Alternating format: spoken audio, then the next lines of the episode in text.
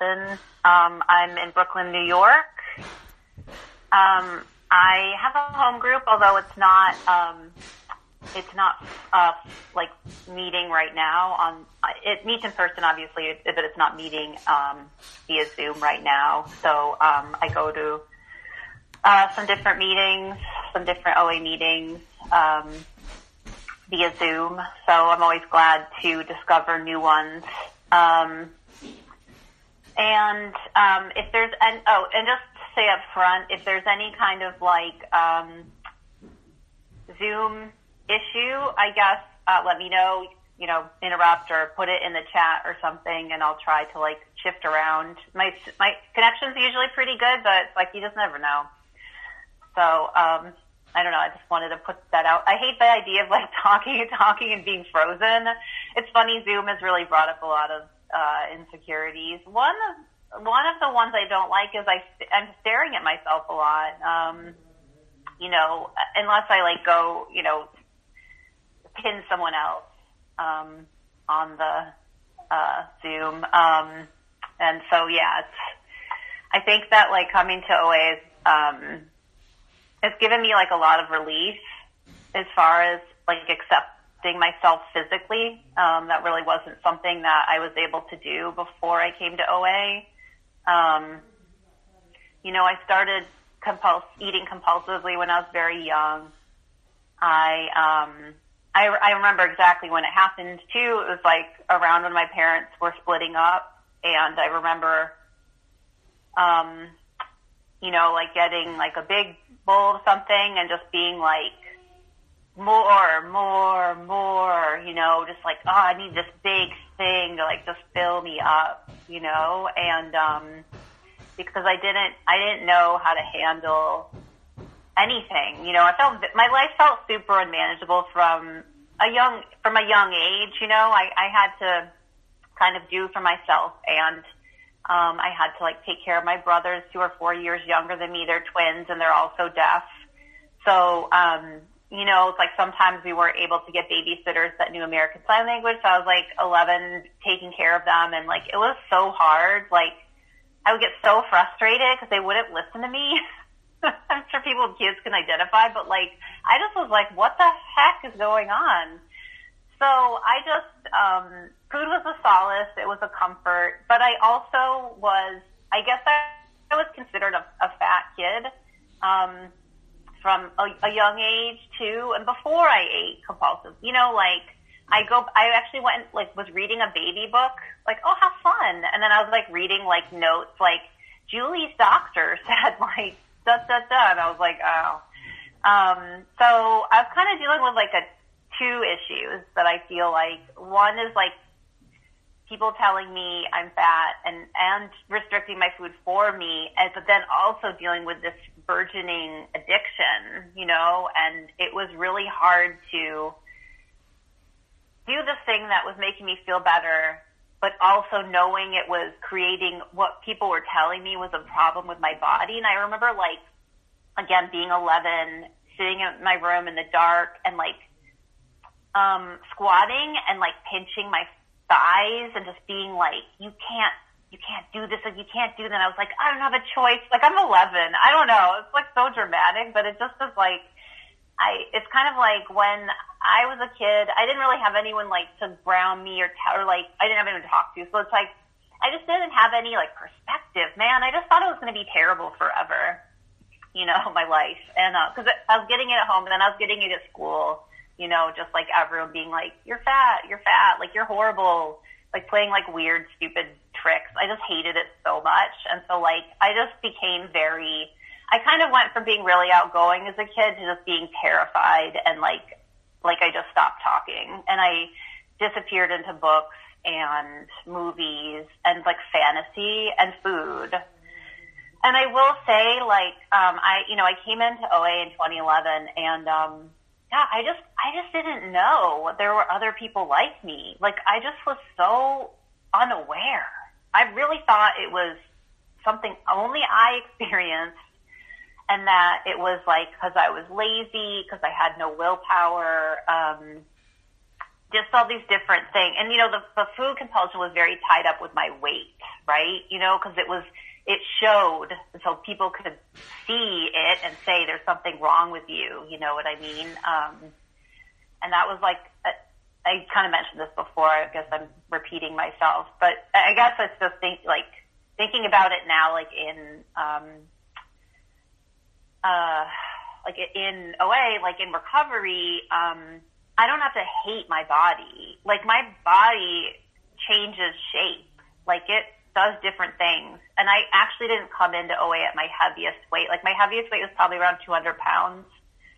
It was like in my early 20s, right? And um, but I didn't actually come in at that weight. I came in a little like like a lot lower actually because it's I I am an ex- like this. Um, sorry, I'm like um, yo-yo, like up and down is like definitely my story. I never got really down. Like it was just sort of like, I think maybe I maintained like 170, like 160. I don't know. Um, I also don't weigh myself. I just sort of know my size and shape and stuff like that. But it's like, I know today I don't have to hate myself. Like, I don't know what could happen. To, I don't know. Like I could gain more weight. I don't know. Like I don't, any, I don't know. Like there's different reasons that things happen. Um, like I obviously I know there's like if I was gonna binge again, I probably would. But there's like people get injured, your activity lessen. Like I've been trying to like keep up my activity because it makes me feel good. But I've definitely been sitting a lot more and staying in more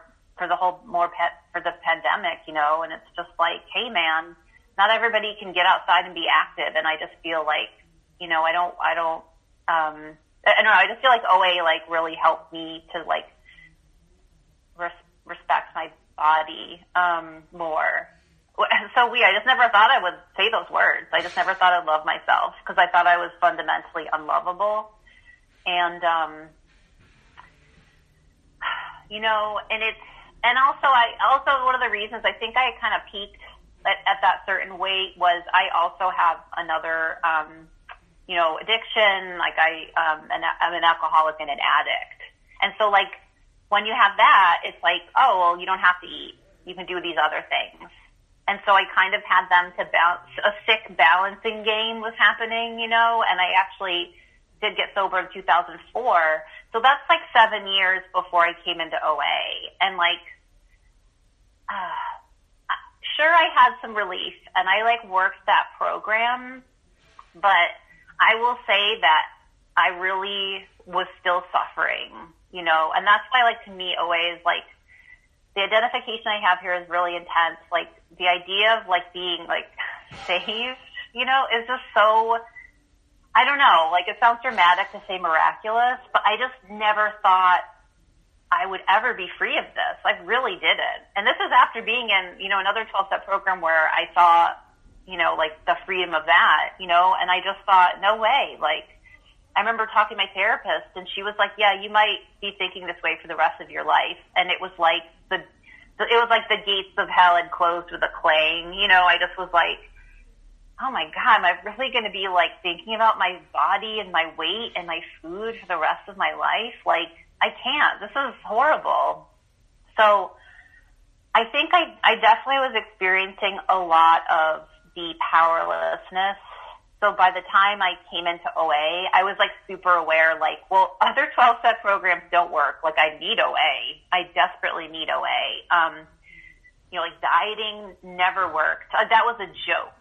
Like I just was like, that's just never going to happen. Um, but it's not that I didn't try. You know, I had a last ditch effort like before I came in to do, I like did a weight loss program and it was horrible. Like I was suffering and I was acting out. Like so I was like really hungry all the time and like really cold because I did actually lose weight, but I just was like really angry and miserable. Um, and I was just really like acting out and, um, really behaving like someone who is suffering from like an, an addiction, you know, and, um, and it wasn't like I came to one meeting and got it right away. Um, I I went I definitely went to a few meetings and I binged afterwards. I just was like, it was those kinds of binges where I'm like m- walking, honestly, probably like miles to find the right food. That's where I was at the end. Was like, it was I couldn't control it. I was like walking from bodega to bodega to get the perfect combination of like the things that I needed to consume. I was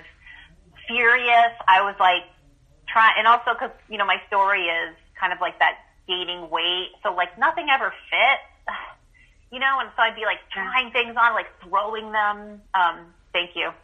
Like throwing them on the bed, like my husband's just like, what is happening? Like, I'm like so furious and then I'm trying to restrict, you know, like, um, so, uh, so yeah, so I did, so I did kind of come in and I finally did. I mean, it's, I don't know how to explain it, but it was just like, there was a, a woman, I called her up, I asked her my sponsor. I think she was a little bit like, hmm, are you sure? And was like, okay, well, you have to, I, I want to know like what your abstinence is and you have to send me your food plan every night, you know, kind of like, I dare you.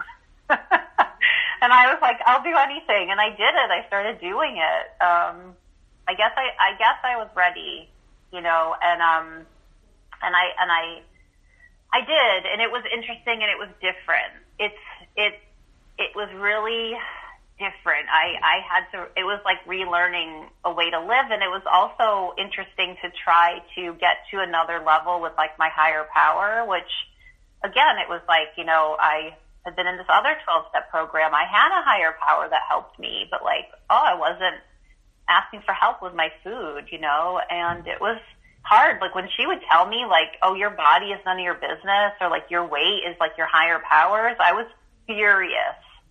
I was so mad because I was like, I have to be thin. I, like thinness is what it's all like. That was just my goal. Like I didn't have a, I didn't want a career. I wanted to be thin. Like, um, and so I did start working with her and start working the steps. And um, actually, I, I while I was counting days, my husband and I moved to Tennessee, where I lived for five years, and I continued to count days there and go to meetings there, even though there weren't as many, and they were all different. And I just was like, "You're doing it all wrong," even though I'd only been in OA for like 60 days or whatever. um, you know, but I still went. Like I, I think if there's anything I will say, it's just like keep going. I, I mean, I have no. I mean, definitely, I'm not in the advice game. That's for sure. Um, just suggestions, but like I'm just thinking of like what works for me and what still works for me. It's like, because I'm at a place now where, as soon as I start thinking things like, oh hey, like I think you're gaining weight, or like, oh, I don't like the shape of my body. Wouldn't it be great to be thinner? Like, hmm. I just think just go to a meeting don't even go. Like, I'm like, should I change my food plan? It's like, no, just go to the meeting.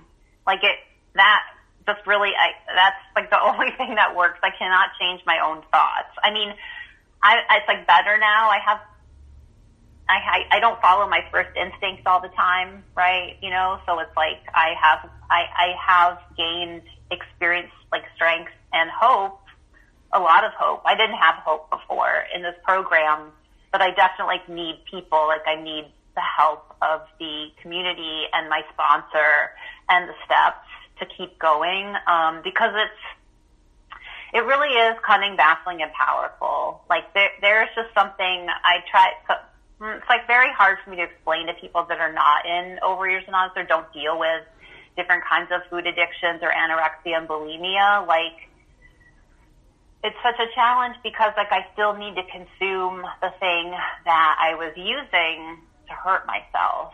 Um, and mm-hmm. so it's not okay. Thank you. So it's not like this like abstinence of like, well, I'm not going to do that anymore. I'm just going to eat air. Um, it's a lot of trust and it's like a lot of faith, and I don't always have that. Um, and if anything, I know like um, was mentioned like a topic. I mean, it's how like faith is something, or just like that feeling of. I guess that would be maybe my topic. I don't know that uh, faith or hope. I it's they're kind of intertwined for me, and they're two qualities of feeling I didn't experience before. Um, I experienced them in my other 12 step program, but I was hitting a wall, and I really feel like the breakthrough came when I came to OA. And um, and I guess I'll just end by saying that I don't always feel that way at all. but I have a little. I have like that one percent now, even if ninety nine percent is hopeless. Like I have that, at least that one percent of hope uh, in the in OA. So I'm really grateful for that. Thank you.